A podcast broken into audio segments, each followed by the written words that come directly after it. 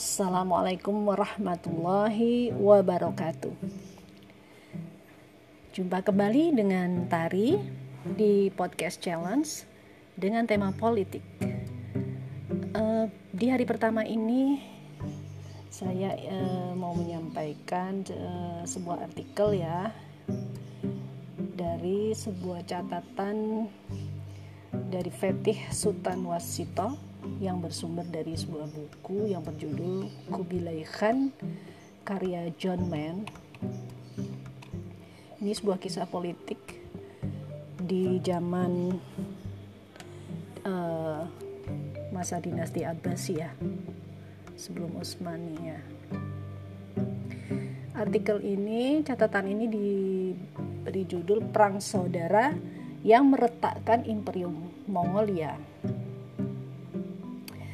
pada tahun 1259 Masehi, Kaisar Agung Mongolia, Mongke Khan, wafat tanpa menunjuk penggantinya. Kemungkinan besar dia lebih menyukai Arik Boke yang ditunjuknya pada tahun 1258 Masehi sebagai komandan Karakorum. Saat itu ibu kota kekaisaran. Tetapi dia tidak berbuat banyak untuk mengamankan klaim Arik Boke atas tahta. Kubilai Khan sedang melakukan gerakan militer ke negeri Song Selatan pada tahun 1260 Masehi ketika dia menerima berita bahwa Arik Boke mengklaim tahta Khan Agung. Arik Boke membentuk aliansi dengan anggota kuat bangsawan Mongol untuk mendukungnya sebagai calon Khan Agung. Sebagian besar keluarga dekat Mongke mendukung Arik Boke termasuk anggota keluarga Ogodei, Jagatai, dan Joji. Kubilai mundur dari Song dan mengerahkan pasukannya untuk menghadapi Arik Boke. Di Cina, Kubilai mengadakan kurultai di, Kal di Kaiping, di mana ia terpilih sebagai Khan Agung. Ini adalah kurultai pertama yang memproklamirkan Khan Agung di luar tanah air Mongol atau Asia Tengah.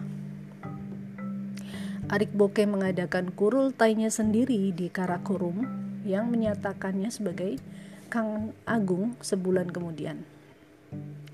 Menciptakan dua pengklaim tahta yang bersaing.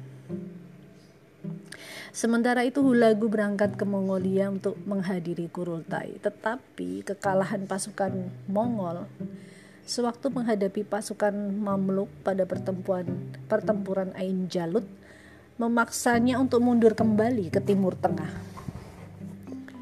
Berke memanfaatkan kemenangan Mamluk dengan menginvasi wilayah Ilkhanat, memulai perang saudara Berke Hulagu. Arik Boke bersekutu dengan Berke Khan dari Golden Horde dan Algu dari Jagatai Khanat. Hulagu dari Ilkhanat adalah satu-satunya sekutu Kubilai Khan. Berke mendukung Arik Boke karena ia membenci Hulagu yang memiliki hubungan dekat dengan Kubilai. Hulagu dan Berke bagaimanapun menjadi sibuk dengan perang mereka sendiri dan tidak bisa campur tangan dalam perang saudara antara keluarga Tolui. Kubilai memiliki akses logistik dari tanah subur Cina Sementara Arik Boke harus mengimpor sumber daya logistik ke Karakorum di stepa semi kering.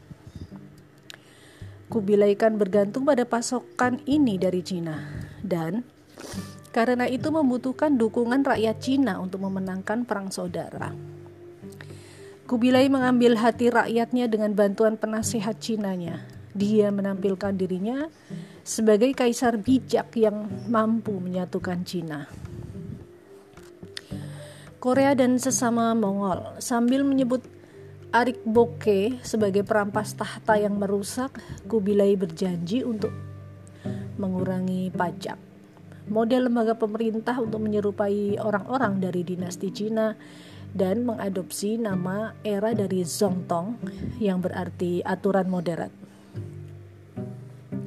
Kebijakannya populer di Tiongkok Utara, tetapi tidak berdampak pada hubungannya dengan Song Selatan. Dinasti Song menyerbu saat Kubilai disibukkan dengan perang saudara dan memulihkan wilayah yang sebelumnya jatuh ke bangsa Mongol. Kubilai mengirim seorang diplomat, Hao Jing, untuk membahas prospek resolusi damai untuk perang dengan Song Selatan. Negeri Song, bagaimanapun, menolak tawaran Kubilai dan memenjarakan Hao selama dekade berikutnya. Kubilai sekarang menguasai tiga dari empat kemungkinan jalur suplai ke Karakorum, Kadan, uh, sekutu Kubilai dari keluarga Ogodai, mempertahankan wilayah bekas Shia Barat dari Arik Boke dan memimpin pasukan yang ditempatkan di Gansu. Pasukan Kubilai menjaga daerah sekitar Yan atau sekarang disebut kawasan Beijing. Satu-satunya jalur suplai yang masih terbuka ke Arik Boke adalah lembah sungai Yenisei di barat laut. Ketika tentara Kubilai maju menuju Karakorum pada akhir tahun 1260 Masehi, Arik Boke mundur dari Karakorum ke anak sungai Yenisei. Musim dingin yang datang kemudian memaksa Kubilai dan Arik Boke untuk mengemahkan pasukan mereka, mengemahkan dan menunggu musim semi. Untuk sementara, Kubilai memberi, memperoleh lebih banyak persediaan dan pasukan. Dia membentengi Yan dan pertahanan perbatasan Cina Utara. Kadan mengalahkan dan mengeksekusi Alandar, seorang jenderal yang dikirim untuk mengamankan rute perdagangan penting Asia Tengah bagi Arik Boke. Lian Xishan, salah satu penasihat Konfusianisme Kubilai, mengomandoi pasukan untuk Kan di Cina Barat. Dia memenangkan kemenangan melawan sekutu Arik Boke, Liu Taiping, di barat laut Cina merebut persediaan makanan yang ditujukan untuk tentara Arik Boke. Lian juga mengusir pendukung Arik Boke keluar dari kota Liangzhou dan Gansu. Di Cina Barat Daya, pasukannya melindungi Sichuan dari pasukan Arik Boke yang melanggar batas. Kubilai membalas jasa Kadan dan Lian Xishan dengan mahal untuk dinas militer mereka dalam bentuk hadiah dan promosi. Dia menghadiahi Kadan dengan 300 bungkus sutra dan 300 tile perak dan mengangkat Lian Xishan ke posisi Perdana Menteri kanan di sekretariat. Kemenangan Kubilai meninggalkan Algu sebagai satu-satunya sekutu Arik Boke. Arik Boke meyakinkan Algu untuk mengambil alih Cagatai Kanat di Asia Tengah. Kan Cagatai Karahulegu baru saja meninggal. Algu bertempur dan membunuh Abiska, pesaingnya yang mengklaim tahta yang didukung oleh Kubilai sebagai penguasa khanat itu. Algu adalah salah satu pendukung terkuat Arik Boke dan dia mengangkatnya sebagai khan dari Cagatai. Khanat menjadi sumber penting dari logistik Arik Boke Arik Boke memberi Algu kendali penuh atas pendapatan pajak di wilayah tersebut. Pada tahun 1261, Kubilai dan Arik Boke terlibat dalam pertempuran di Shimultai. Arik Boke kalah dalam pertempuran dan mundur. Dia kembali ke wilayah itu 10 hari kemudian untuk menantang pasukan Kubilai di dekat pegunungan Khingan di Mongolia Timur. Pasukan yang diserang Arik Boke tidak secara pribadi dipimpin oleh Kubilai dan hanya sebagian kecil dari pasukan Kubilai. Meski begitu, pertempuran berakhir dengan jalan buntu. Sementara itu, sebagian besar Mongolia sekarang berada di bawah kendali Kubilai mengancam kendali Arik Boke atas jalur pasokan lembah Yenisei. Arik Boke yang posisinya lemah memohon bantuan kepada Algu. Algu menolak dan mengeksekusi utusan yang dikirim oleh Arik Boke yang menuntut bagian dari pendapatan pajak Algu. Pada saat ini, sebuah pemberontakan di Cina mengalihkan perhatian Kubilai dan perang saudara. Dan dia bergerak ke Kaiping daripada memerangi Arik Boke lebih lanjut. Arik Boke kemudian memerangi Algu. Setelah ancaman serangan dari Kubilai telah surut, Algu berhasil mengalahkan komandan Arik Boke, Kharabuka di dekat sungai Ili di Xinjiang. Tetapi kehilangan markas besarnya di Al-Malik oleh Arik Boke. Dia mengundurkan diri ke kota-kota oasis di cekungan Tarim. Arik Boke sekarang memiliki sedikit sekutu dan beberapa pendukungnya meninggalkan sisinya setelah tindakan dan kekejamannya terhadap Chagatai Khanat. Urung Tash, putra Mongke, membelot, mengambil segel uh, tangga ayahnya dari Arik Boke dan memberikannya kepada Kubilai sebagai simbol kesetiaannya. Algu kemudian kembali ke sungai Ili untuk menghapus kekuasaan Arik Boke dari Xinjiang. Dengan demikian Arik Boke kekurangan sumber daya atau sekutu untuk membela diri. Akhirnya dia melakukan perjalanan ke Shangdu sendirian dan menyerah kepada Kubilai pada tahun 1264 mengakhiri perang saudara. Kubilai memenjarakan Arik Boke tetapi tidak segera menghukumnya. Pendukung Kubilai menginginkan pembalasan, jadi Kubilai mengabaikan Arik Boke selama satu tahun sebagai hukuman.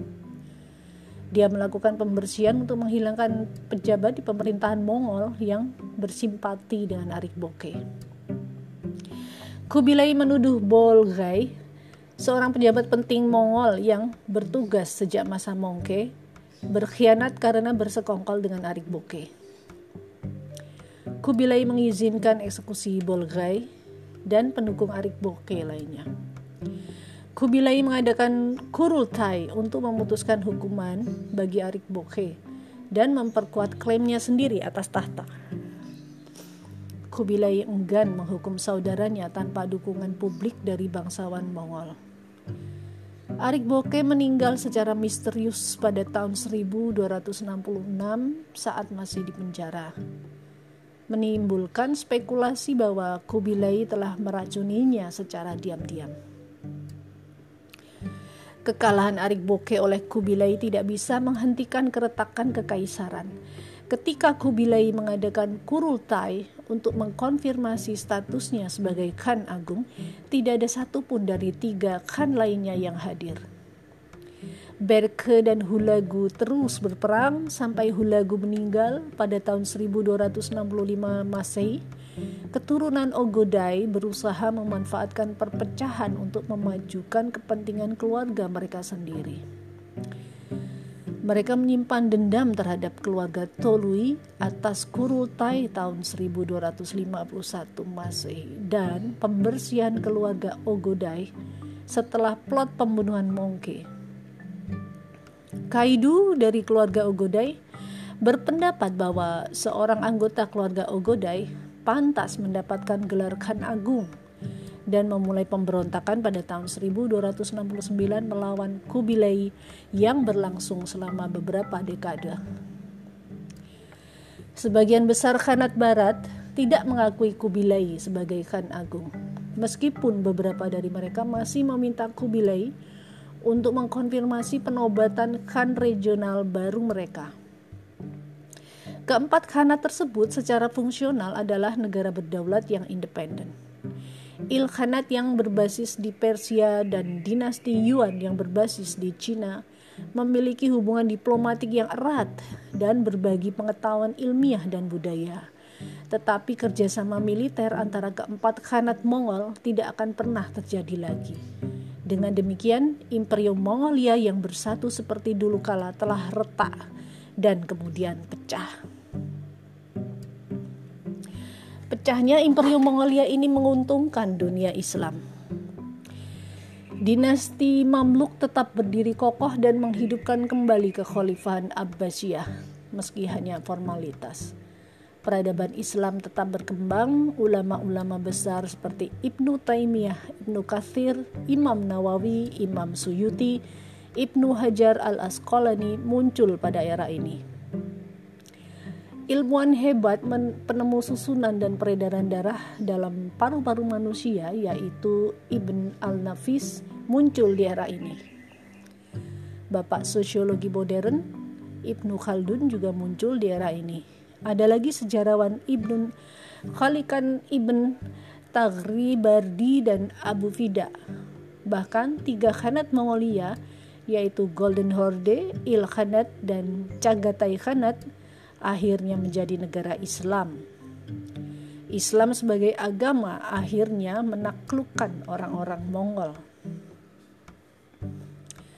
Secara militer, pecahnya Imperium Mongolia juga menyebabkan para pemimpin Muslim meraih kemenangan ketika orang-orang Mongolia menyerbu negeri Muslim, seperti penyerbuan pasukan Mongol dari Chagatai Khanat terhadap Kesultanan Delhi dari dinasti Khilji, di mana sebanyak lima kali Sultan Alauddin Khilji berhasil mengalahkan pasukan Mongol.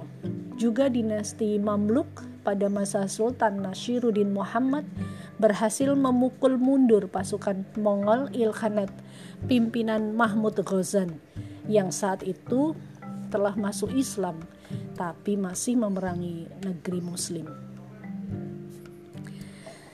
Demikian sahabat uh, untuk podcast challenge di hari pertama ini. Sampai jumpa di podcast selanjutnya. Terima kasih. Assalamualaikum warahmatullahi wabarakatuh.